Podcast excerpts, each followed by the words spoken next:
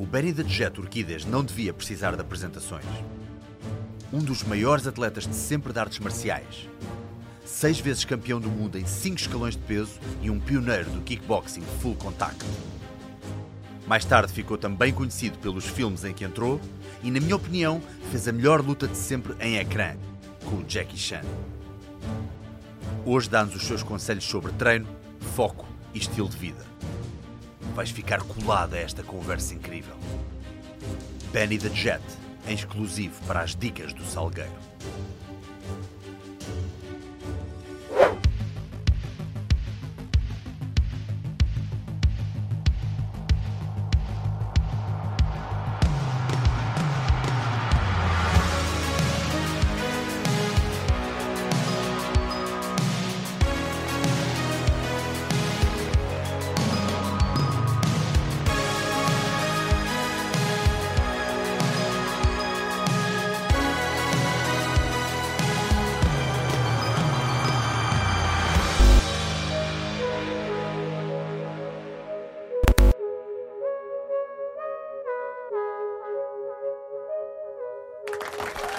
Sensei Benny, what a blessing it is to have you here with us. I, am going to have to ask you this. You've been all around the world. Have you ever been to Portugal? Uh, you know what? I I have, but again, I have not been. Uh, I, I, went there to see about a seminar, but uh, it never happened. But I, I, did. You know, it was a kind of a hit and run from the airport to the hotel, back to the airport, and gone. Oh, why, why didn't why it didn't happen? I'm gonna have to ask you. Well, you know what? Again, uh, the situation is was for some reason it, uh, people got mixed up with with communication, mm-hmm. and the communication got mixed up with this and that, and by then it was already too late, and I couldn't afford to stay there longer than they would want me to stay there because I actually had a movie uh, uh, something to do back at home, so I couldn't stay. Oh, okay. So uh, off the air, we were talking about how uh, it's very important to change. And in these crazy times that we're living in, in the quarantine times, I asked you obviously if everything was okay, and you said that. Well, if, if we don't manage change well or in a good manner, what's the point, right? So, can you elaborate a little bit on that philosophy? Because I think everybody should listen to it. Absolutely. You know, being in the moment of today uh, is very hard because everybody's saying, well, when Friday comes, when next week comes, when the end of the month comes. But see, they they miss the most important thing is being in the moment of today because a lot of changes happen in one day. A lot can happen in a day. So if you learn to stay in the day, which is for instance, I get up in the morning. I'm so grateful and thankful that I can do the things I love doing and be with people I love being with. I'm in the moment of that day. So whoever I'm talking to, I'm mentally, physically, spiritually right there. So that way, 10 years later, he says, Do you remember 10 years ago we were talking? I said, I can tell you what we were talking about. Why? Because I was present. Most people are not present. They're always the next day, the next year, next month uh, I, I like to be in the moment of today, and which is a hard thing to do. It's a training, which is called a, uh, you like programming yourself. And so my program is when I get up, I'm so grateful and thankful I have this day to be with people I love being with, and do the things I love doing. And also I ask, you know, for sight that I may see my gifts, so I may receive them. So you see, I am conscious of what you tell yourself when you get up in the morning, what do you say to yourself? And that's a program. So I program myself. When I get up in the morning, my eyes open up. I start programming myself. And not what I'm going to do today is how I can prepare myself so whatever does come my way, I'm prepared for it. Just like this uh, virus came. When it came to me, it was just like a fight. And the fight was mental, the fight was physical, and the fight was spiritual. And I prepared all three ways, and I'm good with it. Wow, because were you always like that? I mean, ever since the beginning, ever since you started practicing martial arts. I mean, uh, how does one develop that? Because sometimes people don't know where to start. We talk about programming, but sometimes it's too vast, right? How do we do it? Like, uh, uh, uh do we give thanks? Uh, do we develop or work on our gratitude? Do we think about our loved ones? Do we meditate? How how how do you practice that? And were you always like that in in your lifetime? Well, you know, my mother is American Indian. My father is from Spain, you know, and my father was a professional boxer, but but he was got that external type of, you know, energy. And my yeah. mother is very spiritual, and she was very internal. So I had, you know, from the age of three years old, when kids had fire trucks, I had boxing gloves. So by the time I was five, I was already competing. So my mother was so internal, was always teaching me about certain emotions. If I'll give you an example, yeah. I would go in the living room and my father would be watching boxing. I sit next to him, he slapped me behind the head and said, Watch this. And I said, Whoa. And he said, Look at this, pay attention. But my father was very external that way. And then I go to the kitchen and my mom will hug me and would tell me that that's how my father expresses how he, you know, that's his love. He doesn't know how to tell me. So he shows it in that way. So my mother was very always internal and telling me about why things happen. So she she gave me a balance between my father external and my mother internal, gave me a truly balance. And so it's about a program. Just remember that. When you were born, whoever, if it was if it's not as usually your parents are your first teachers, and if it's not your parents, whoever raised you, they taught you their emotions, they taught you their anger, their fear, their frustration. Why? Because they wanted to protect you.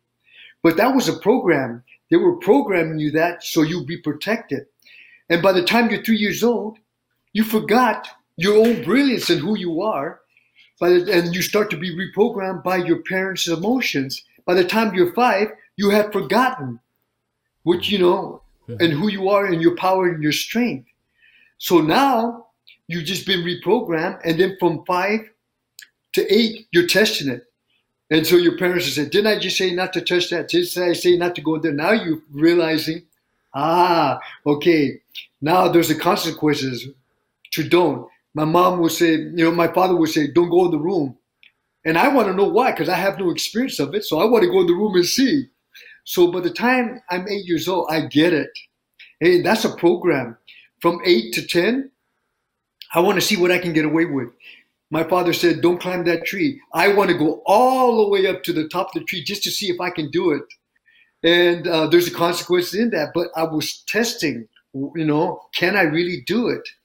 And by the time I was 12 years old, hey, I really understood their emotions so from 12 and on, I was getting a chance to actually experience. And sometimes I don't know if you ever did this. I would I would be uh, I was my father would be telling me certain things, and then I would say, "Wow, man, that was that was a little rough." And then I end up doing it to my friends, and I say, "Wow, I thought I was never going to do it, but I end up doing it to them because I start programming it because that's what my father programmed me in that way." And and that's when I really believe that is the I am concept of what you tell yourself in the morning. The I am concept is so important that uh, how you can actually program. Uh, and, and just in other words, if you don't like the way you feel, change the way you think. And changing the way you think, it starts in the morning. The, the time you open up your eyes, the uh, the I am concept of what you tell yourself.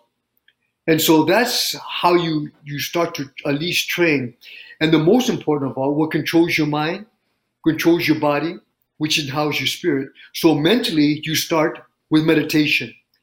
I use what we call Tanjun, is the concentration meditation into the power meditation, into the action meditation. And this is a daily thing to where I can actually get the chemicals my own body, because my chemical my body is better chemicals than any pharmacy in the world.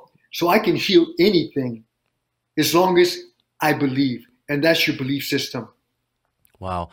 Um, Sensei Benny, uh, one of the things that you're uh, touching about, and a lot of people forget about the martial arts, it's that it's not all external. we can do all the kicks in the world, we can do all the punches, we can win all the the, the fights, but if we're not good uh, and balanced internally, we're never gonna win the life fight or be happy or be in harmony with ourselves. And right now, in these hard times, a lot of the people have a hard time disconnecting from the fight or flight mode. So we get into the fight or flight mode and we get all the the sympathetic uh, part of our brains in tune, but then it's very difficult to relax, to find the time to relax. So I'm very glad that uh, we have someone like you to have this experience be brought on to us. And one of the first questions I had, you just stepped into it, which was kind of a joke because your father was a professional boxer, your mother a professional wrestler. So how was a typically a typical argument in your place? I mean, you have like nine black belts in your family. I heard you say that in an interview as well. Is that right? That's right. There's nine black belts in my family. There's four champions in my family, uh, and uh, we we did a lot of discussions. but we, my, my family, actually, my family was very active with one another, and it was it was almost like we went out to re discover different technique and recreate different techniques. So when we can try it, I believe if I can do it on my brothers and sisters it would work on anybody because they knew me so well. So I figured if I could do it on them, I can do it on anybody. Wow, wow, what a great what a great way to test stuff. That's that's perfect. And the yin and yang that you just referred uh, from your mother being maybe the yin part of the internal part, and your your dad yeah. being the external part or the yang, that blends in yeah. and gels together so perfectly. Uh, I remember that uh, actually I I know um, a person whose mother used to have this this weird way of being that in their vacation house, uh, her mother would always uh, lock one of the doors that has this this entry in that door but it's not really i mean she would lock that door and she wouldn't want anybody going through that door but there wouldn't be any problem going through that door. It was just, you know, her head. In her head, she made up her mind that nobody would go through that door.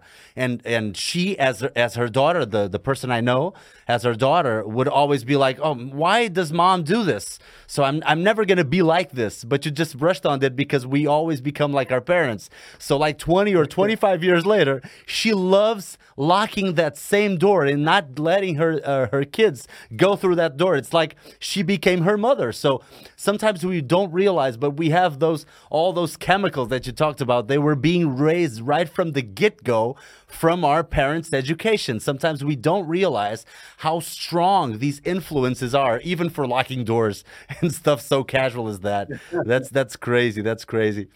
well, I mean, it, it's crazy, but again, your belief system, when you believe something so strong, it is so real to you. Yeah, and and everybody, you know, everybody receives information differently. Some uh, are visuals, and they got to see it, and they said seeing is believing. And then some are audio. They said, you know what, I saw it, but I don't understand it. But after it was say, after I heard them explain it, I get it.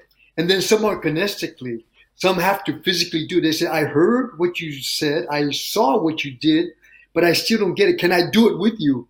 And then so you once you understand how to receive information, so your question is, if I take information by visual, I say, can you show me what you're saying? Can you tell me what you're saying? Can you physically, can I do it with you? Mm-hmm. That way, you really get the full understanding of what they're passing that information to you. The mental edge is about a knowing, and the mental edge gives you that power. See, with me, most people say, well, in your fighting, what do you do? What do you think? I said, well, it's my belief system, first of all. In anything I do, it's my belief system. First of all, I don't believe I can lose. I don't believe I can be beaten. Even if you can beat me, I don't believe you can beat me. And so it's just my belief system of how I feel. And so my mind is so powerful that it has a knowing no matter what you do, you're not going to beat me. I don't care how strong you are, how big you are, how hard you hit, you can, I can't be beaten. And to this day, I still believe that. At this day, I'm still doing what I was doing at 20. I'm still doing it right now. Nothing's changed. because again, that's what the art does. It's a way of life. And because it became a way of life, that's what I do daily. My wife and I, we still get up at five o'clock in the morning. We're still running six miles. We're still straight. Wow. We're still working out. Nothing's changed. We're still doing what we're doing. Wow, that's that that's incredible. That's incredible. And I saw your live yesterday on Instagram. How was the experience? Teaching a class on Instagram. hey, you know what? You know, right now I, I would be laughing at this point in time. I was still having trouble with the rotary, man. I'm still stuck with that one. And now with, with this the, with this technology, you know, I I'm you know as far as like I, I teach, I was teaching at the Lee Strasberg Picture Fighting Stage Combat, you know, and for the long time. So I'm good with camera. However, to be able to be in my living room actually helping others in their living room. Uh, it was just my gift to them because a lot of people were are stuck mentally. Oh, I'm like I, I'm caged in. I can't get out. I'm going back and forth. I'm going crazy. And the worst part about it is they're getting themselves sick. And because of that, you know, uh, they're so afraid of going. You know, going to uh, have to go to the hospital, have to go to the doctors, but they're getting themselves so worked up that they get themselves sick. And what they don't want to do, they end up having to do because they got themselves, they start to believe that I'm getting sick, something's wrong. So I'm just trying to give them an understanding that what you can't do at your home. And you, you know, the fountain of youth is first of all endurance to go the distance. Quick recovery, which is your breathing technique, is to repeat it, and flexibility to have the freedom to go any direction you want. So I'm, I'm just, it's my gift to all that watch and taps into it that, uh, that I can be able to uh, give them food for thought is pretty much of what I'm doing.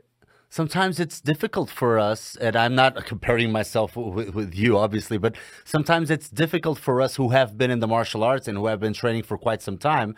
Uh, obviously, uh, this this is relative to each person, but whenever I uh, teach online classes, I'm very and, and I have this YouTube channel where I give uh, live sessions every day as well. So it's it's starting to be uh, a new experience to me as well. Uh, it's very uh, difficult to realize that a lot of people don't move. I mean, it, when I say don't move, we know that a lot of people don't move a lot or don't work out or when they think about working out they just go for a walk which is fine you know but they should uh, uh, experience and they they they put a lot of stuff uh, down that they should do in terms of getting their physical abilities up and you know really living life is movement just like you said uh, those three patterns that you said i mean those those are the the best advice that anyone could ever have. And it's very difficult to me to under, uh, for me to understand sometimes when i say stuff like okay you're going to open up wide because you're going to do some sort of flexibility work. People say oh i feel some something strange on my hips. And i think what is, is it is it is it an injury? But then i think oh no this is the first th- this is the first thing that I felt as well when I started doing this when I was nine years old. So they're only now at 30, 40, 50 years old starting to move like they never moved before. And it's really the basic foundational stuff.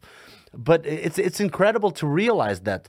Uh, do you think that sometimes because we are in the gyms or in the dojos, uh, we see a lot of people working out. Do we forget about the people that don't work out? Are you feeling that uh, with the internet or anything like that? Well, you know, first of all, if you haven't been taught and you haven't been told how important training, hey, first of all, is you need, okay, for instance, breath medicine, most people breathe vertically. They breathe like this. And when they breathe like this, that means the lungs are opening. That's short breath. But most athletes train horizontally. Their lungs open hey, eh, sideways. Hey, so they're going sideways, and this is how they're opening up the ribs and getting more oxygen. But if you haven't been taught how to breathe properly, then you're still breathing vertically. Hey, short breath. Exactly. Because you haven't been taught. Exactly. And so most people think, hey, well, I didn't know. So again, through the visions of people's eyes, say, I only saw it like this. I said, well, through the visions of your eyes, you're looking at it like this. Let me show you five other ways of the same thing that you're looking at. And they say, wow, how come I have never seen them? I said, now that you've seen them, try it. And they said, well, which one? I said, try any one you want. You say, what if I'm wrong? I said, there is no wrong. Your body does not. You have to teach your body what you want. If that doesn't work, you got four others to go by. So the idea is to experience, have the courage. You know, when people say, well, I thought about it, I said, oh, hey, your intentions, hey, your intentions, hey, were good, but you had no courage behind your intentions. Mm-hmm. Well, I had good intentions of doing it. I said, but you had no courage behind yeah. it. All it was is just good intentions. You need courage behind your intentions. Otherwise, it's just a word. It means nothing. It's almost like saying, I love you. I love this. I said, love is not for free. Hey, you have to work at it. When you have a relationship, you have to work on that relationship. You have to work on that love. When you love the art, you got to work on it. It's because, oh, I love it and it's just going to happen. You got to work at it. So anything that you really love doing, it takes work. Hey, that, that's called, you know, uh, uh, labor, you know, labor of love. Mm-hmm. So. You're, you're working, but you're loving what you're doing. Because if you don't love it, it's hard to come back to it. Exactly. So whatever you're doing, make sure you love it. That's the only reason why you should be doing it. I love it. And, and people feel the difference when it's done out of care, when it's done out of love, out of passion. You have the necessary commitment so that people will look and feel, no, no, no, this is something else. This is not just saying what every motivational speaker or guru is saying. This you can feel. So I want to thank you for that live lesson yesterday. I don't want to tell people, everybody, to go on bennythejet.com, where you're teaching uh, not only uh, private lessons, but also people can have uh, private training sessions as well through that website. And are you going to keep uh, doing these live sessions on Instagram? You know what? I'm having a lot of requests for it. Uh, I didn't uh, I'm I'm a person. I like to see people's eyes. Yeah. The eyes tell the truth. Whether you're happy, glad, mad, sad, the eyes tell the truth. I like to look people in the eyes because then I can feel. Remember, every thought has a frequency. Every word has a vibration, and I I connect to an internal understanding. I connect to that kind of energy, and when I'm looking in a camera, I can imagine the energy but I like to feel the energy because I like it to make it a private lesson with the jet. I want it personally with you. So yeah. that, you know, that's, it's, it's to me, um, doing something like that is important. But if I can reach people in this way and people are requesting, you know what, I want to be a servant of a higher, uh, higher than my head. And I want to be a servant, you know, and the only way I can be a service is to show up and do what I love doing and I speak from only experience, mm-hmm. eh, something I've done and something I know for a fact, not something I read, something I heard. This is what I teach is what I know to be true. And so whether it's true to you or not, it's not the point. But it's true to me of what I'm passing. Because again, if you if it sounds good to you mentally, but most of all, if it feels right to you spiritually, then I'm talking to the voice of your soul. That is where I want to go, to the voice of your soul. And, and you can feel that in people's eyes when you look at them eye to eye, right? Absolutely. Yeah. Absolutely. I can, I can, I can actually yeah. really uh, connect to uh, to the internal understanding of, of what they're asking, what they want, and and what their needs. It's, it's experience. I heard this great sentence which is experience is one of the only things or the only thing which you cannot fake. And I, I love that sentence, right?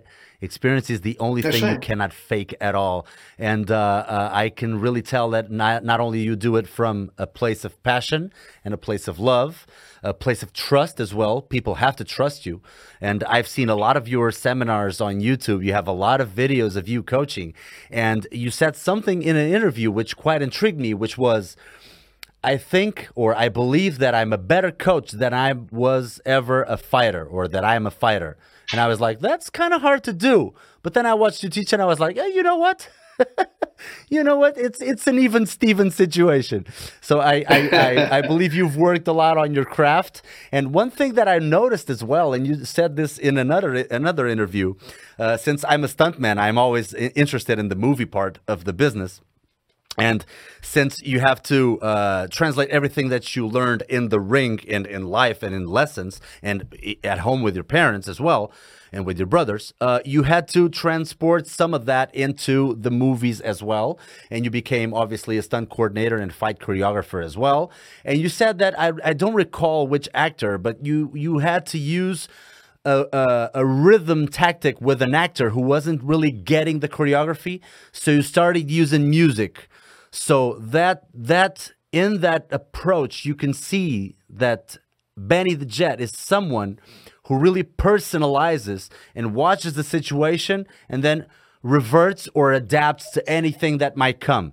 But I realized that in a lot of your other lessons that I saw on YouTube, you really use a lot of rhythm techniques. So whenever you're doing some sort of combos like you did yesterday on the live for Instagram, I realized that you use a lot of rhythm techniques. So when did music become a part of your teaching lessons? Well, you need everybody, first of all, have rhythm within them. My job is to get that rhythm and bring it out of you. But the only way I can do that is sometimes people say I have no rhythm, I can't dance. I said everybody can dance yep. if you give me enough time. Uh-huh. And I was working, I was working. Uh, um, uh, for, for instance, Patrick Swayze, you know, he's a dancer. And oh, oh, um, you, you, worked with him on the Roadhouse. Roadhouse. Roadhouse. Yeah, right. I love that movie. On I love Roadhouse. that movie. I love that movie. Yeah. And so, and, and so, what was happening is when I was when I was uh, doing the choreography and training them, he was having a hard time working the rhythm of the technique. And he started getting mad at himself. And I said, okay, okay, Patrick, hang on. I said, you know what? So I went home and I thought about, okay, I watched him move and he started moving like a cat. Just watching him, he started moving like a cat. And I said, okay, he's got that catty kind of uh, movement. So I got, I, I said, how can I move that kind of rhythm out of him? And so I got some music and I started using rhythm with music. And then I went back the next day and I said, Patrick, I just want you to look at me and, and listen and just don't do anything. Just listen to what I'm saying and, and watch me. So I put on the music and I started working the rhythm, going different angles of movement. And then once I did that, I said, now follow me. He picked it up within five minutes. He was having, and then you know what? From that point on, every time we worked, it, it had to be music. There had to be music. So even when I was choreographing, eh, it had to be music. Wow. And so um, I realized that everybody, like you know, uh, Sam Elliott, you know, he yeah. moved, but he, you know, he had a, he had an injury in his knee, but he moved like a bear. Everything was very solid. So I choreographed all the movement to his movement, to his rhythm. And so usually when I work with somebody, I watch them. I'm I'm I'm very good at watching somebody because just the way your body language tells a lot about about you personally. Okay? And sometimes uh, people say, "Are you psychic?" I said, "Well, if you want to call it psychic, so be it." But I said, "I'm in tune. Mm-hmm. I'm very in tune with with you, and I can feel and because again, it's not what you say, is how you say it, and when you say it will make a difference. So your words, I'm not listening to the words, I'm listening to the vibration of your words, your need, your want, in between it, not the word itself, in which most people respond on the word. I don't. I respond on the vibration of what you're what you're really what you're really saying to me. So uh, in my life, you know, in the fight, in the fight is just something I can do the teaching I love doing. I love teaching. I love passing information, and I it's like getting a piece of clay and start to mold it. And when you see, you say, "Wow, that's beautiful." Because when you watch them, and they start finding that rhythm, it's really exciting to see. Because I said, half, you know, part of you and part of me is going with you. So whatever I give you is my gift to you, and however you use it, I pray that you will do something better than I did with it. Hey, that's okay. my, you know, that's my wish that you would do something better than I did with it. Wow. Wow. This is this is a workshop. I mean, what I love about these podcasts, about these interviews is that we can really give people tools not just being a regular interview. I would I would love that people like uh, young personal trainers, young coaches, people who really are into this business and they love and they have the passion for teaching, they can learn from experience. So what you're basically saying is that we should never. I, I mean, I, I don't know if you agree with this philosophy, but whenever you go to teach a class to somebody new or to a new class who you never met before, you can't really take a perfect blueprint with you, right? You're gonna bring yourself, obviously, your knowledge, and then you're gonna mold into whatever comes from the new students that you have. That is, you can't be strict with what you take for that class. Am I correct? Let me put it this way. Hmm. You have trainers. Uh, to me, trainers, there are a dime a dozen. There are trainers all over. Sure. Hey, and to me, sometimes some trainers I've seen, they're like car salesmen. They see a, uh, they yeah. they see a stretch. Oh, I like that stretch. Oh, I like that sit up. I like that push up, and then they go sell it. Yeah. And then they end up hurting it because they really don't know anything about it. Not all, hey, not all trainers, but most trainers that I've seen, they're like car salesmen. And then you have coaches. Coaches, they go on the curriculum. We're gonna do this, this, this, and this and I said, well, what about that? No, no, no, no. We're going to do this, this, and they stay with the curriculum. This is what we're doing, and that's it. And then you have then you have teachers, teachers, hey, eh, teachers that teach you, hey, eh, the inner, the outer, and the middle ways of something. They teach you. They turn you inside out. Mm-hmm. Mm-hmm. Hey, so that way you can take a really look at yourself. So, uh, and some people will call it mentors. And if you have a mentor, those are teachers, which there are a lot. They're just spread out. When you have a mentor and a teacher, hang on to them because they teach you about you. That is what you're looking for. You're looking for a teacher or a mentor that will look and mirror your truth. Exactly. If if somebody's not flexible enough and only shows shows you their way and is strict with the approach or very standardized, how can they adapt if they find something else, right? So it's always uh, it's always a, a constant flow. So I believe I believe it's no coincidence that behind you is a picture of the Buddha. right? Well, you know, uh, I, that is exactly. and and what, what's going on is because this is internal. Eh? I teach internal. I turn people inside out, so you may mirror your truth and whatever that is. My wife will usually say, "Forget what you know, remember what you've forgotten." And what you know is what you've been taught and programmed. What you've forgotten is your brilliance and who you are and what you came here to do. So the idea is to go back and to get you to remember your brilliance of who you really are. And so I, I think that truly, you know, you have to be able to be open enough because, first of all, you have to earn people's trust. Okay, you have to, you have to uh, at least get them uh, to earn. Mm-hmm. If you don't earn their trust, they're they're, they're not going to believe anything you're saying. So you got to earn their trust. You know, trust is not to be given. Once upon a time, it was. You would trust everybody until they were proven wrong. But now you have to earn that trust. And once you earn that trust, then the next thing is you got to get them to feel safe. And when they feel safe, that's internal. When they feel safe, then you can push them right to the edge. And my job is when I earn somebody's trust, I will push them right to the edge. And then my question is to them do you believe that you can handle this? And if they say no, I will stop right there. If they say yes, I'll say, okay, now eh, we'll, we'll go together because now that I earned your trust, I'll make you feel safe doing it. And that's, eh, that's teaching. When you're teaching somebody, you're teaching about them. And, and that's what I want. I want to be able to give all my knowing of experience to the ones that are really wanting to understand themselves that they may take it and do something better on their journey with it. That's, that's, my wish. That that is excellent advice, uh, Sensei. Could I could I ask you? I, I know that there's this uh, crazy story about when you first fought a Muay Thai, a Muay Thai practitioner, because uh, you were right in the beginning of the full contact day. So full contact started in 1973. Am I right? And then and then exactly. Uh, can you tell a little bit about that story and the story of the first guy you fought, sure. or the first few guys you fought in Muay Thai? That's very funny. Oh, shit! yeah, you know, actually, actually, um, I I fought. I mean, I've been fighting since you know, uh, actually since '64. I fought. Uh, I fought at the internationals. Okay, well, actually, I fought. My first fight was in '58, boxing. You know, Wee division, and then I mm-hmm. started judo at six. And then in 70, uh, excuse me, 63, I started Kempo Karate. All the way up until 70, uh, 70, two, I was started to I wanted more contact, so I started to box professionally uh, with Bobby Chacons, Randy Shield. I started go, actually. I was just going to turn pro, and then full contact karate came, and and what was happening?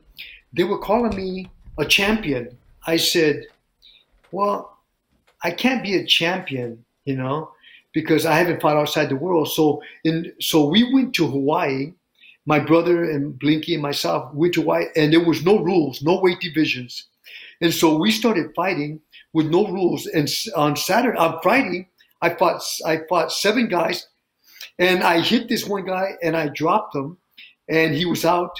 And I thought they were going to disqualify me, and they raised my hand. I said, "All right," they didn't disqualify me. So yeah.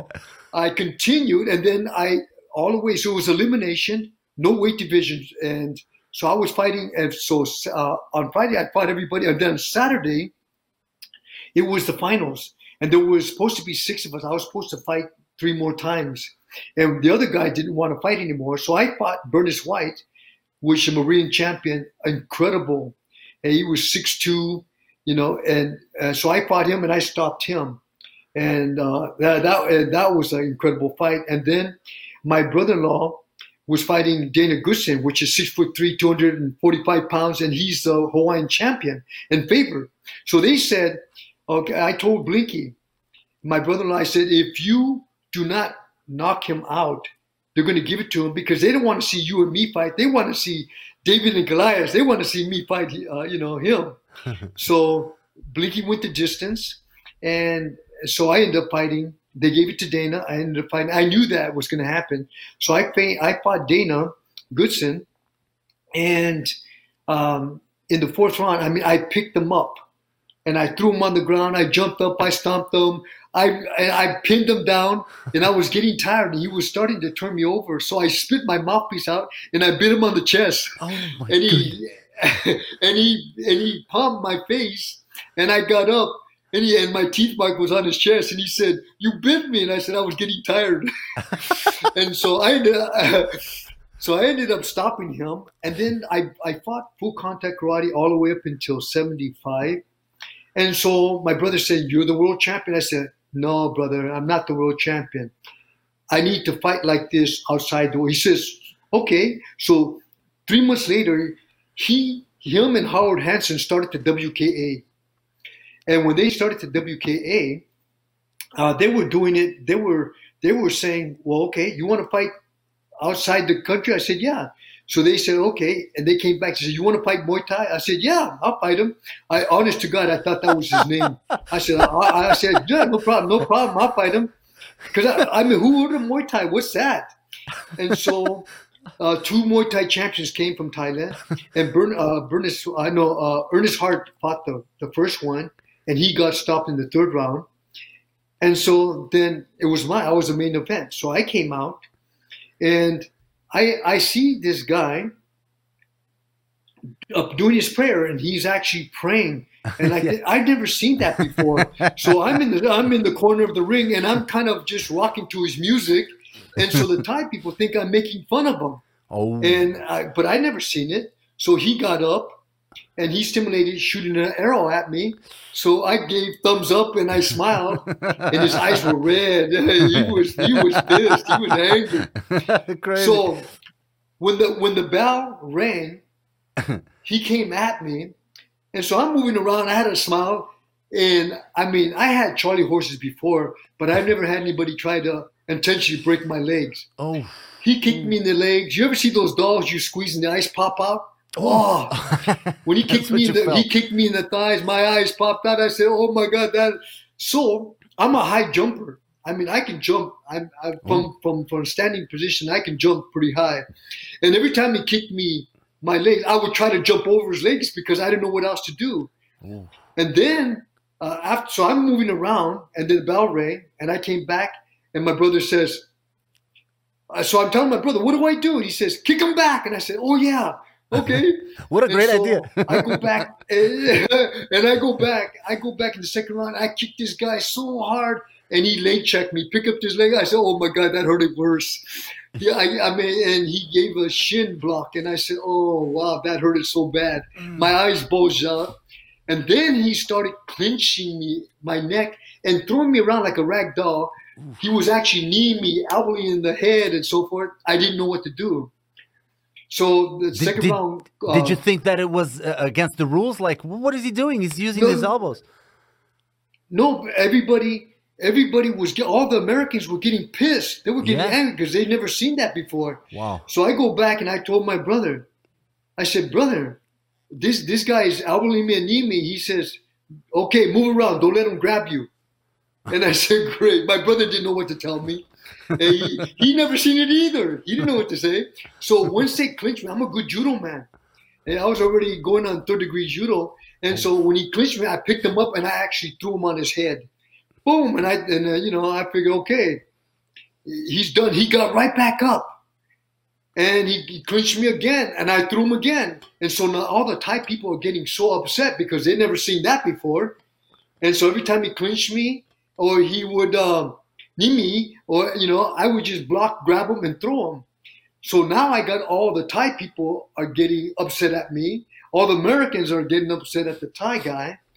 And so, and we're going back and forth. And then I told my brother in the fourth round, I said, brother, my eyes are hurting. I said, he, he smells.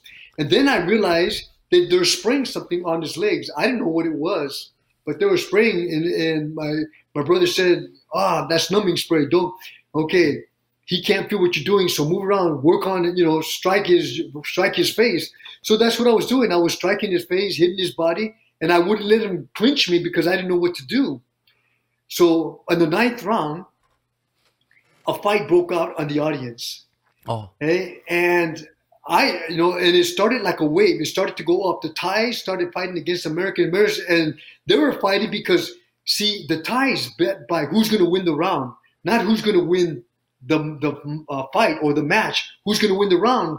So people were betting they were winning because every I was hitting this guy every which way, but they wouldn't giving him points for elbows and knees because they the referees never seen that before, so they didn't know that was points. So I was getting all these points. I was beating this Thai guy left and right, and so the Americans saying, "Pay up," you know. In the ninth round, the riot started. It went up. The, it went up the bleachers and all the way around like a wave. So I stopped. I jump in the corner because my mother and my sisters were out there. oh, And I'm looking, and then I see my brother escorting my mother and my sisters out. And uh, so by then, the, the the Thai guy is standing in the middle, like, what's going on? What, what's happening? And so they call, you know, they were saying, okay, they they stopped they stopped the fight, and next year, no, they call it no no you know no contest. no contest. Yeah. And yeah, and so I said, okay. So then I ended up fighting again. Okay, so by then I watched it, and I and that's when I started creating shin guards because I went to a shoe shop because I was saying, can you make something for my shins? Because man, I was having my brothers kick me, and I was leg checking. It hurted so bad because I didn't know. That's why I started doing, uh, making uh, shin guards and so forth. And uh, by the time I came back to fight the next, hey, the next guy, Sorry to interrupt Yeah. you. Just just one question. Sorry. Uh, uh, do you remember the name of that first uh, Muay Thai fighter? Do you remember his name? I, I, you know what? To tell you the truth, man, that was in the beginning, man. It's okay. We- it's okay. You know, I had, keep I going. had, I had a It's lot okay. of fights after that, man. But anyway, you know, yeah. but that guy, I tell you what, he was, uh, so that's when mm-hmm. Muay Thai first got introduced to Americans. Mm-hmm. So I started training, and then actually in '76 they heard about me, and so they I went to Japan, mm-hmm. and so uh, they said you have to wear shorts. I said no, I'm a martial artist. I'm a traditionalist. I wear gi bottoms, and they said no, you have to wear shorts. I said, well then I'm not fighting. As simple as that. I'm not going to fight if you if I can't wear these gi bottoms. So they figured they're going. I was going to get knocked out anyway. So I ended up fighting. I, I, I think his name was Suzuki. I, I ended up fighting him, and in the fifth round, I stopped Suzuki, and so. Uh, so they couldn't accept American beat. You know, take I took I just took their title, yeah, and they couldn't accept American. Uh, you know, beating uh, taking their title. So they brought me back three months later, and I ended up fighting Okao, which is a, uh, champion that's undefeated and so forth. And but he didn't even come into the weigh-in. So I got there and I'm looking at him and I see Okao come in the ring, and I looked at my brother. I said, "Brother, he is not 142." I said, "Look at those legs. That's 142 pounds on each leg." I said, "Look how those his thighs are so big." And I said, and my brother said, "Well, do you want to fight?" I said, "Yeah, that's what I'm here for." and so I ended up stopping. Oh, you know, and that's the the, the rest is history. But uh, then I ended up fighting Thais after that, you know, and, and intermixing, and I started, and they kept on taking me back to Japan. Then I ended up being a hero in Japan, and they end up having comic books and so forth, and uh, cartoons, and um, so I was fighting for Japan, uh, and they said that there was Japanese in my ancestor in my ancestry, so I guess that's how they justified me beating them. And I said, if you think so, so so be it. I'm a, I'm a samurai. yeah, okay. You know? in my heart, I'm in heart, I'm a samurai. So anyway, that's where that came from. that's that's that's incredible. Such a such a life story, man. That's that's that's incredible. Um, I want I wanted to to ask you um, since uh, you were talking about how you're a high jumper, and I'm I'm sure you're very naturally gifted in the in the explosive part. I mean, they don't call you the jet for no reason. Uh, first of all, quick quick hint. I mean, your throws were amazing. You were one of the only guys I've ever seen do such throws. I mean, the guys looked like rag dolls falling on on on the ring. It was it was incredible, excellent throws. And uh, not only uh, did you have a great boxing, but also great kicking as well. So I, I just want to ask you, how did you become that explosive? Did, were you already working a lot with weights? Uh, how was your typical conditioning? Because a lot of the people want to know, how do I get that fast and that explosive?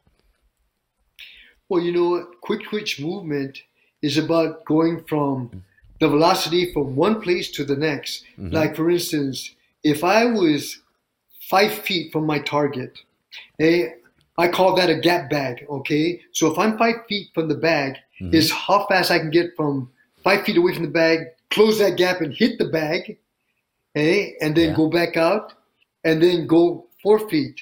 And actually, I would time myself to see how fast I get from uh, the velocity of speed of the quick twitch means from here moving quickly. So instead of going slowly to it, Oh. It was a quick twitch of my my start, and so my start was the key.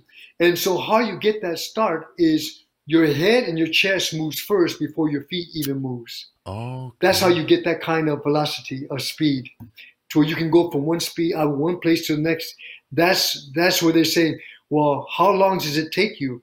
I say, well, it depends on the distance of where I'm coming from. If I'm coming from 10 feet to that bag, then you can time it. But if I'm coming five feet from that bag, you can time it. If I'm coming three feet from that bag, you can time it. So the timing was one foot, I mean, one foot away from the bag was a punching zone to me. Two foot away was a kicking zone for me. Three foot away was a shoot zone for me. Five feet away was a jump zone for me. So I made these, you know, I, I have students that, you know, that are attorneys and that, and they always say, Sensei, do you, What do you come up with this? Do you make up these things? I said, yeah. I make them up with the experience of knowing. I make them up. They said, I never heard these words. I never heard, I never heard this type of uh, information. I said, well, that's because I created it. I created through the experience of understanding of what it takes of combat, okay, mental warfare, physical warfare, spiritual warfare, energy that comes in attacks. I'm very good at. is from my mother's side. She was always teaching me about internal power, internal energy. Wow. I'll give you an example. I was this was in '74 when Bruce Lee came to the internationals, and my mother always used to talk about internal power, internal energy, and I I heard everything she said, but I really didn't understand until I saw Bruce Lee. Hey, Bruce Lee was demonstrating at the internationals, and I was uh, I was about maybe ten feet away, and he was talking about the four finger strike, and he had this guy about 250 pounds holding a metal plate on his chest, and Bruce Lee had his fingers on this metal plate, and he was talking about how he generates this an internal power and how it comes out.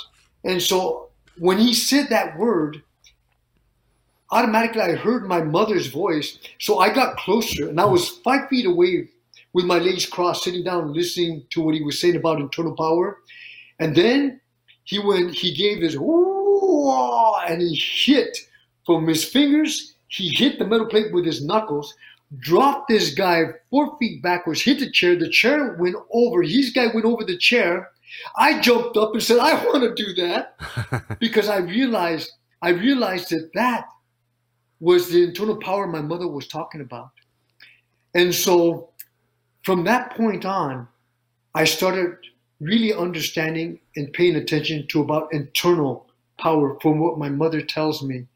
Hey, spiritually, where internal power comes from, how it's generated, and how we how we can generate it. So I work on three things every morning. I get up, I work on the concentration meditation, meaning concentrating on whatever it is that I want to concentrate on. I get my mind, body, and soul in one place. Okay? That's the concentration meditation. Mm-hmm. And I use what they call account, okay, account meditation, which will bring me in one place. And then I go into the power meditation, is the I am concept, which I have a workshop in my head where I gather all my power, all my strength, all my knowing, and I bring it forward in my workshop. And I create the chemicals I'm looking for to give me exactly what I'm looking for. And then I turn right into what they call hey, the action meditation. To um, now I'm actually doing whatever it is that I concentrated on, that I got my power from in my workshop, and now I'm actually physically doing it. Wow. So I do that daily and my body only knows what I tell it. So I, I, I, did, I didn't know that story of Bruce Lee. Uh, so uh, um, you said 74, but I'm sure you meant 64. So you're probably what 10 years oh, old? I'm sorry, 64. Yeah, don't worry, 64. no worries. I got it. I got it. Yeah, it was 64. yeah, but uh, but uh, how old were you? Like 10, 9? No, actually, you know, at that time I was 16 or 15. Oh, 16 or 15. Oh, okay, okay, okay, okay, okay. Um, so uh, but yeah so so to to always listen uh, so always hear about the internal force and then watching someone like bruce lee actually using it i'm sure i'm sure that that must have sparked uh, some flame inside of you so you're always very good at picking up and creating drills as well uh, like we said about the explosiveness. So from five feet away, from four feet away, from three feet away. Um, is there anything else that you might want to share that people can start practicing like tomorrow already uh, in terms of drills that you might have created that you like to do for people to get more explosive and more efficient with their techniques? Well, you know, nothing nothing ever comes overnight. Yeah. Everything is a work in progress. I can give direction, but it's up to you. You do it because people always tell me, "Well, how long would it take me to learn how to do that?" I said, "How bad you want it? What are you willing to do?" Because a lot of people are saying, "Well, I want it now." I said, oh, "You know what? Yeah. Let me put it this way. It took you a long time to get to where you are because the way you've been programmed, it took you a long time to get those habits. If you want to change that, you got to re-break those habits okay, and retrain yourself to do what you want now. Because what was working back then, not necessarily will work for you right now. Because again, you have to constantly create, recreate yourself.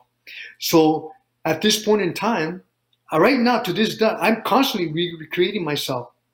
I created which coming to your neighborhood soon. I created nine pieces of equipment that will change the way people train and change the way people fight. It will change the way the universe works. And, and everybody can use it from the age of three years old to 80 years old. Everybody can use it. Is, is that already usable? I mean, is that on your website as well uh, already? No, I am actually manufacturing as we're talking. Oh, okay. I am okay. manufacturing. It's, it's uh, actually, it took me seven years to create uh, this. Actually, I did three, and they said that's not a line of equipment. That's just so I ended up it's taking more longer to design uh, uh, nine equipment altogether. So it took me seven years to create this. Now I'm uh, manufacturing them as we're talking. All the prototypes are being done, and I use the first the first prototypes, the second prototype. We're in the third stage of prototypes. Means if this is exactly what I am uh, medically and scientifically put it together. If this does what I want it to do, I will go right into manufacturing to the point where it will come to your neighborhood. Wow, well, we can't wait. We can't wait. You're you're, you're letting everybody get curious, and this guy mainly. Uh, Sensei Benny, we have to talk about Jackie Chan and Wheels on Meals and uh, and uh, Dragons Forever. First of all, I, I have a question. I have a, a, curious question. If you had to choose one, if you have to choose one, Dragons Forever or Wheels on Meals? Let me put it this way: It's no matter what you do, it's mm-hmm. always the first one. And the reason why it's the first one yeah. is because it's mentally, it's physically, it's uh, spiritually, it's emotionally. Mm-hmm. It's always the first one, the first meeting, the first try, the first whatever you're doing is always the most part because that's the one that teaches you the most about yourself. Mm-hmm. So when uh, you know, and so Wheels on Meals, uh, Meals on Wheels mm-hmm. is yeah. the one that uh, I actually. Um, because I had a chance to uh, uh, meet Jackie Chan, in uh, you know, and we both had a chance to introduce ourselves, and uh, it was it was really uh, quite taking because I didn't realize that he is really not only a great actor but an incredible athlete, and um, I really had you know I really had a good time because when I first went to uh, Hong Kong, you know, uh, I get there and I get, you know, I get on the set, mm-hmm. and he has a team of there was about maybe twenty on his team, on on his stunt team, and so we introduced, and he didn't speak much English at the time, and so he was uh, his English was really broken. It was really hard for me to understand. So his interpreter, he would tell his interpreter, um, that uh, that if I did I did I get the script and so forth. Oh, and okay. I said I said no, I didn't get a script, and he said okay, he'll get me the script and so forth. But he wanted to see, he wanted to see how strong because he actually saw my fights, and he actually saw me before, so he wanted to see how how strong am I. So he got one of his sons guys to hold uh, a power shield, and so he pointed at the power shield like kick it. So I told his interpreter how hard he wants it. He says, kick it hard. He wants you to kick it hard. I said, okay. So I did a spinning back kick. I kicked him. He went flying back. He went down and he got up and uh, and the guy, you know, got up and was like holding his breath like, oh. and his son, Jackie Chan looks at me and he puts thumbs up like, oh, and he smiled, a big smile, thumbs up. And then he he wanted to see uh, what I can do. So he did a couple of things. You know, he was doing dragon sweeps and this and that, and then he points to me. Okay, your turn, do it. So I mimic him, and I did it.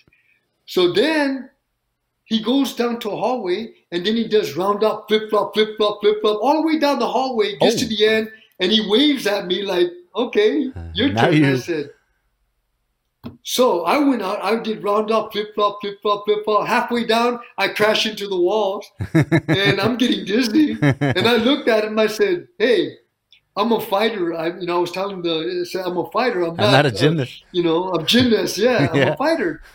so then after that, so then, so he was testing me. He was just testing to see what kind of heart I had, you know, because he saw me only fight, but he never knew what I could really do. So he told his um, uh, the interpreter to tell me that he's going to teach me Hong Kong style of fighting. So I told his interpreter to tell him I'm going to teach him Western style of fighting. you know, and good, so good, good. Uh, so we started getting together, and so what he did is uh, so we broke up, a, and then the next morning we came up on the set. So him and his um, crew, or should all the stunt guys, yeah, they choreographed something, and then they show me what it is, and then he points to me and says, "Okay, what are you going to do?" So I choreographed my own by what I saw him do. I said, "Okay, I'm going to do this, this, this, and this," and then they got together and then they turned around and said, okay, then we're going to do this, this, this, and this. So then I watched him. I said, okay, then I'm going to do this, this, this, this. And so what we did is we ended up, now that we understood what we're going to do, we ended up in Spain. We went to Spain and uh, we started right there and then. We started choreographing. His team will choreograph for him.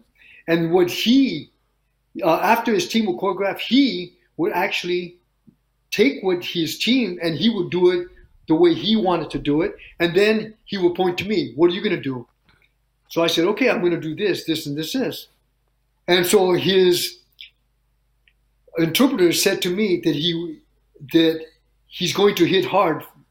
And I said, I don't care. I said, that's what I do for a living. I said, hard is no problem for me. Okay? Oh. So he started he started uh, choreograph and hitting me contact. I mean, he was kind in the choreography. He was hitting me with contact, and he had gloves on, uh, like golf gloves. Yeah, and he yeah. was hitting me. I mean, and I'm looking at him. I said, "Okay, so that's the way it is." Okay. So then, uh, he got one of his um, stunt guys. So I went. I went to his stunt guys, and I kicked them. He went through boxes and he was i mean he couldn't breathe so i, I told jackie is that what you want me to do? And jackie gave me thumbs up. So when jackie so jackie came up and so it was my turn to work with jackie and eh, after i uh, jackie did boom boom boom boom boom i jumped i went back at jackie. He went down i kicked him he went through boxes and he goes oh! And everybody all the all the stunt guys ran up to him and now they were they were angry at me because I kicked him too hard.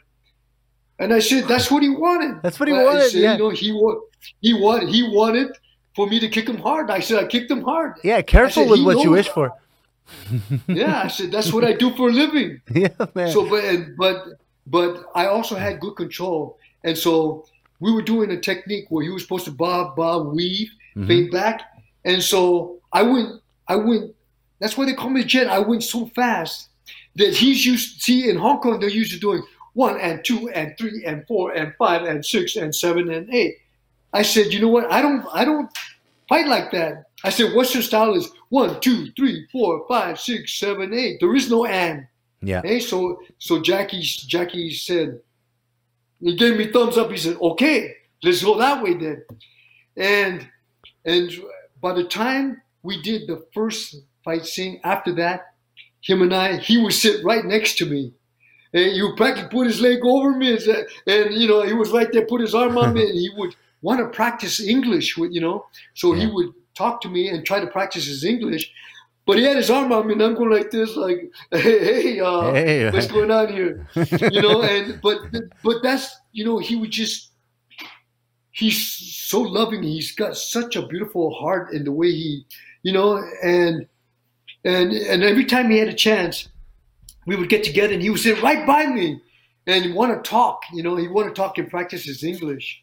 And uh, and then after that, after we would eat lunch, we would go out there and play soccer. Then we'd be we'd be playing soccer, and then we'd come back, and then we go to the fight, and then we go back to the scene, and we create our scenes. So him and his team create the scene, and I would do my own choreography, and that's how we did Meals on Wheels. And and I'll tell you what, some uh, I mean, and he didn't pull back. I mean, he hit me with those gloves. One time he swept me, and on the way down he hit me with an uppercut right in my jaw. My face started to swell. I had to put ice on it And then we had to redo it again because they were changing the camera angles.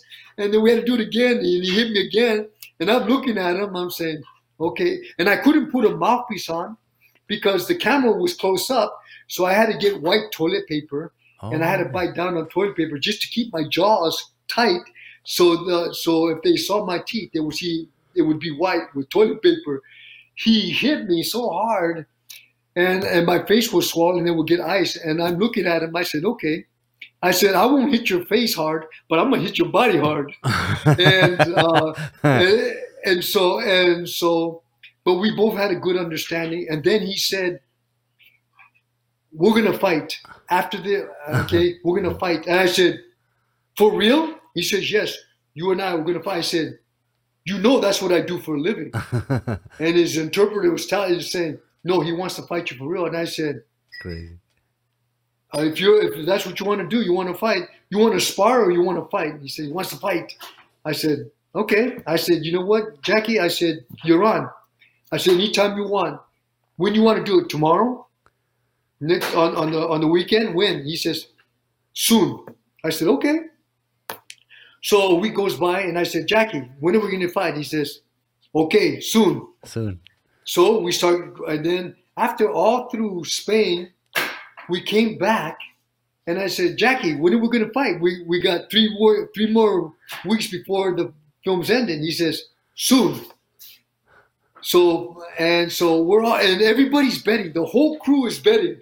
Who's going to win the fight? of course, Chinese. And, they're always and. And, yeah. No, no, they're, yeah, they're, let me tell you, who's going to win the, and let me tell you, there was so much energy.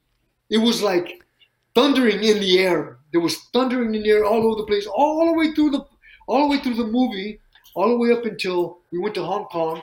Eh, through the and after this the second week before the, the it was gonna I looked at him. I said, Jackie, you're not gonna fight me.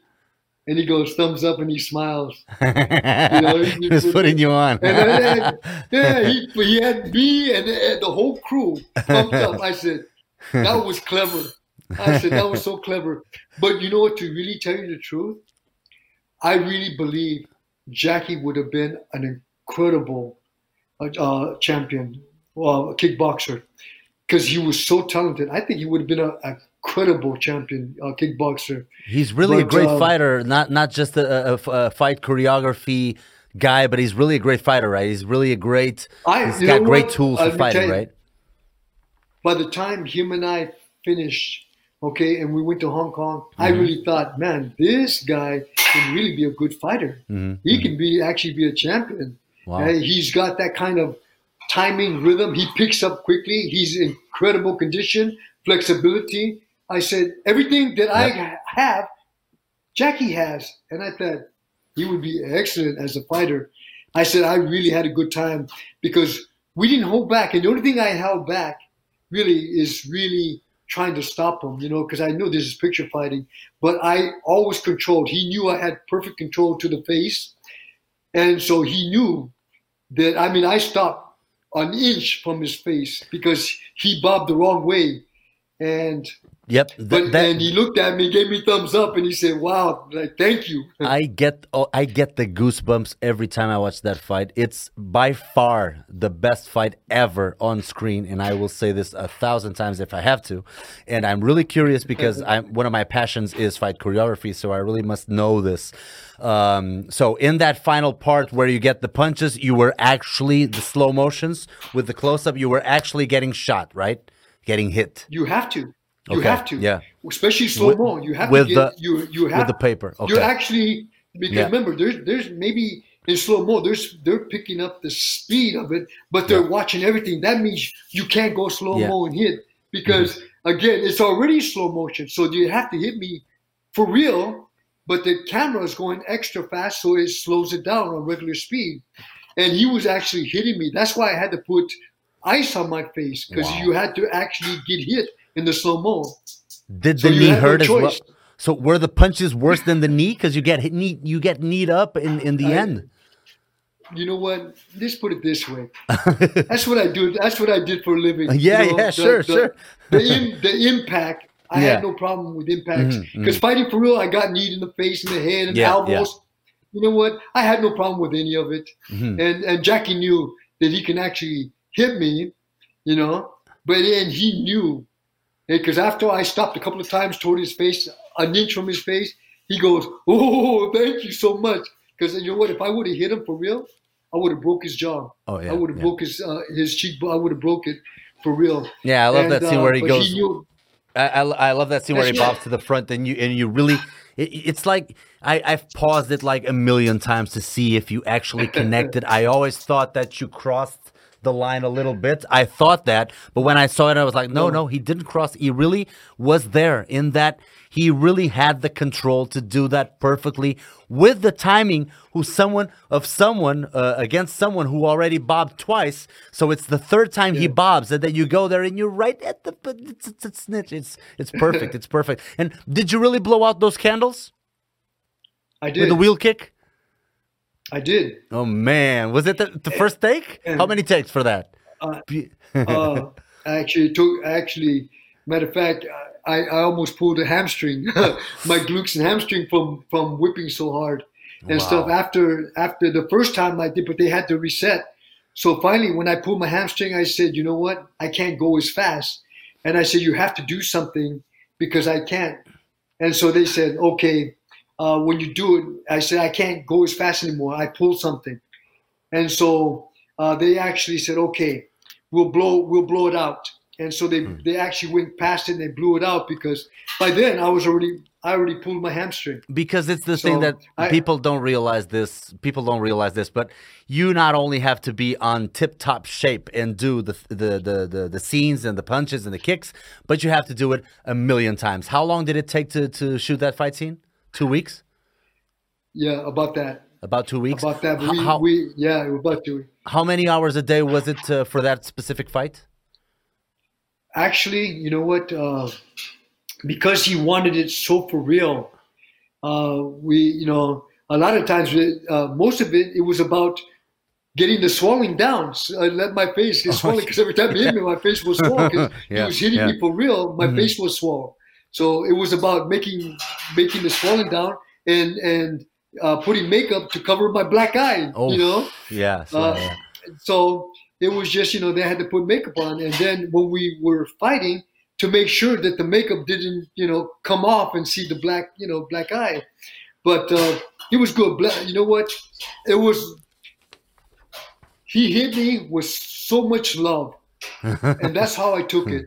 He hit me with so much love for what he was doing, and I appreciate it. I was saying thank you. I was thank you because it was real and I knew what it, uh, you know. I knew because uh, I was good. I was good uh, picture fighting. Uh, I was good with it. But when he hit me, I said, "We are going to change the way people fight on screen. Yep. And the way people, we're going to change it. Uh, Jackie Ch- Jackie Chan and I, we were talking about it. We're going to do something so unique that will change the fighting, even in Hong Kong. It changed the whole way of people fighting it in did. Hong Kong as well especially impact. That fight scene has intent and has impact. Not that the others don't, but this one specifically, I mean, you can feel the blows. You can feel it inside yourself whenever you see it. So, kudos on the best fight scene ever. That must be a wonderful feeling every time you rewatch it. Uh, Sensei, I'm not going to take you uh, much longer. I just wanted to do a quick. I don't know if you if you know the, those. I, I, stole this little questionnaire, which is a rapid fire questions, just to get you to know you a little bit better. These are just uh, ten very very quick questions sure. of quick answers. Sure. That, that I that I uh, stole from James Lipton of Inside the Actor Studio, but I changed it a little bit. So, uh, sure. what what sound or noise do you hate? I'm sorry, say it one more time. What? Uh, this is the first question. Which sound or noise do you hate? You know, actually, the only not that I hate, but it's annoying is when somebody's scratching. Ah, you know, scratching in, in a, a chalkboard. Oh, yeah, uh, yeah, I hate that too. On a chart, that that that's uh that's kind of an eerie. Yeah, yeah, yeah. Pretty much, pretty much, I have no uh, other other than that it's kind of an eerie kind of sound. Yeah, and, and, and knives on a plate as well. ah, that that makes me so. Uh, uh, yeah, but but you know what? I don't have no problem with that. It's just that screeching, yeah, you know. Screeching. Yeah, uh, that's that's the only thing that. Uh, what's What's your favorite word? These are tough uh, questions. I, I know. I, would, I, know. Just the okay, first one that no, comes no, no, to mind. But if I, uh, you know, it'd be my favorite word, my love. my love uh, for what I do, just my love. What is the word that you hate the most? If you don't have a one right right away, well, just okay. say the first one that comes to mind. I can't. I can't. Perfect. Perfect. Uh, which other profession would you like to have tried other than yours? This is a tough one. Is there anything that you wanted well, to do? Well, basically, uh, I love speed. So I would love to be, uh, you know, Track speed driver. Field? I would like to go out there in Formula, Formula, Formula oh. cars, man. Just speed, man. They oh. would, uh, they would, they would take my skin and pull it back. You know, I love it. I would love, I would love to go into the speed racing. if you had if you have to think about two or three major idols who influenced you uh, that maybe everyone would know, who uh, who would you say? Idols. Well, you know, uh, basically, for for myself, Bruce Lee was mm-hmm. one that really started me. He's the one that got me to jump up and wanting to get internal. So mm-hmm. he was really um, an idol for me. And people don't know my mother, but my mother was my hero. And uh, to know her, I tell you what, she was incredible warrior. Uh, not only not only an athlete as, as a, a wrestler, mm-hmm. but a, a, teacher, and and I just happened to be blessed to uh, her be my uh, my mother, and she was known, you know, back in the 40s and 50s in wrestling, and she was my hero. She, you know, she's still my hero. You know, in my heart, in my mind, in my soul, she's still my hero. That is, that is so beautiful. Um, so, uh, favorite music or bands? What which type of music do you love? You know what? I'm an oldie but goodie fan. I love oldie but goodies. You know. Oh, uh, me too. I've me always, too. I've al- I've al- I've always loved oldie but goodies because they sing about something. Yeah. They sing about life.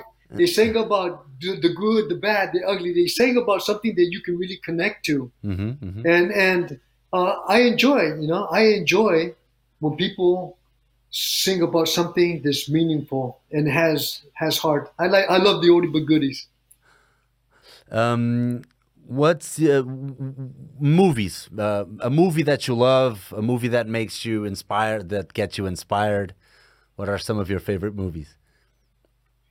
Well, you know, uh, actually, I'm. Uh, I, you know, I'm a Sinbad movie. You know, I'm I'm a Sinbad type of guy that likes uh-huh. Arabian Nights with the swords and the like adventurers, you know, magical. You oh. know, yeah, the adventure. You know, yeah. And I love the, you know, the magic lamp, the the magic in yourself, the magic how you can create that is so real. I love those kind of movies that are magical. Oh, and Favorite... so Sinbad was uh, kind of I love. Favorite food? You know, I'm um, for for so long because of my fight. I you know I stood away from white sugar, white flour, no dairies, no you know, um, no sweets and stuff for for the longest time in the fight game. So uh, right now, I just started to eat. Uh, I started to eat white meat again, uh, mm-hmm. which is fish, you know, fish, chicken, and turkey. And I'm getting away from the chicken, but mainly, mainly, uh, I love food close to raw as possible.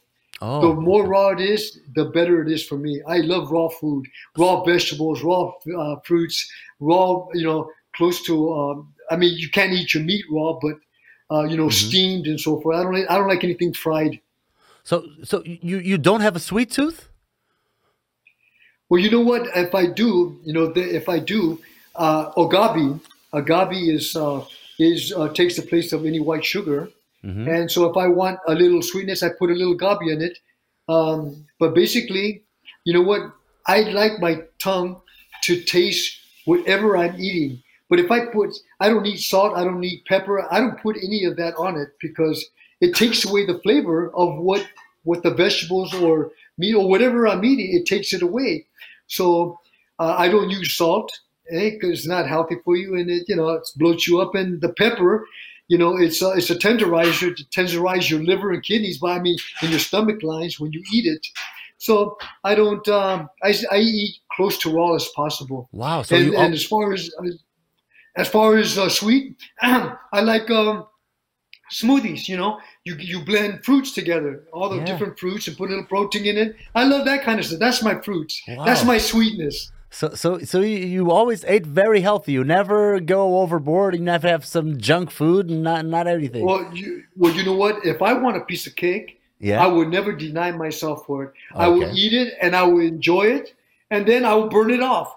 But I never deny myself something that I want. If Okay. I, if somebody, if I go, you know, to um, somebody's house and they say, "Oh, you gotta try this pie or try this cake," and I said, "You know what? I, uh, I really don't eat sweet, but I'll take a little piece," and they'll give me a little piece, and then what happens? They want to tell me, "Oh, you'll love it. You'll you'll love the the strawberries in it," and you you know, and I said, "Well."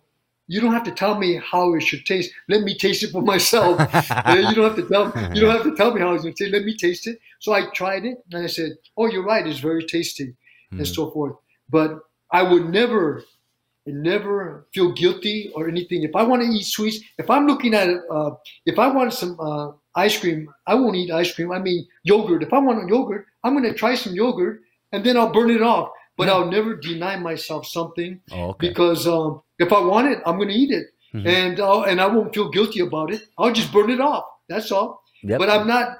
I, I usually don't eat sweets. I don't eat white sugar. I don't eat white flour. I don't eat dairy products. I don't, you know.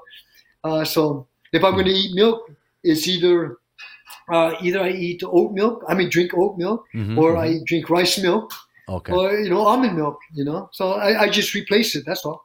Wow, that's great to know. I didn't know your your dietary habits at all. Uh, what, what is your favorite exercise and your least favorite exercise? We're almost finished.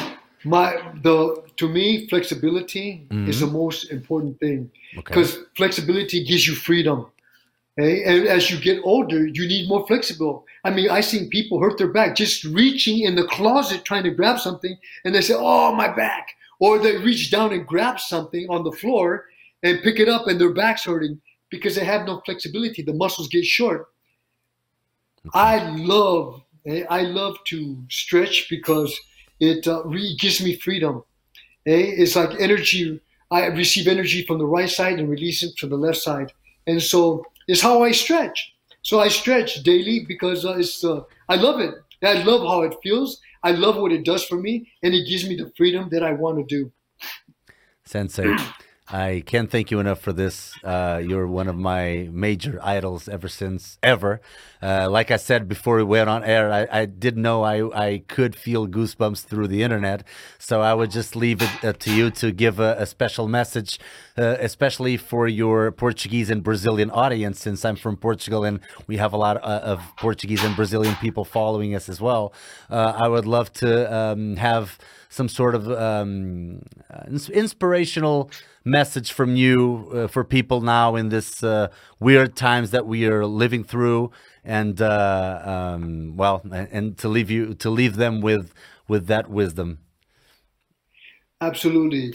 You know what's really important is a lot of people are having fear base. And you know, don't let anything be your reality that you don't agree with. In other words, if somebody's feeling bad, don't turn your light down to make them feel better. Keep your light on that you may inspire them. Eh? That they might get out of their funk and whatever it is. So don't turn your light down keep your light going, keep your knowing, and don't ever doubt yourself. eh, because uh, the mental edge is have a knowing that everything changes. eh, and there's nothing. Remember, just remember, you are worthy of all the love and the financial freedom and everything you do, you are worthy of all of it. So, with that, walk with love, walk with happiness, and walk with a knowing. Sensei, thank you so much once again, and uh, we'll see each other soon. And I'm gonna keep watching your Instagram live videos. And everybody go to bennythejet.com where they can arrange even private training sessions as well. So thank you so much for the inspiration once again.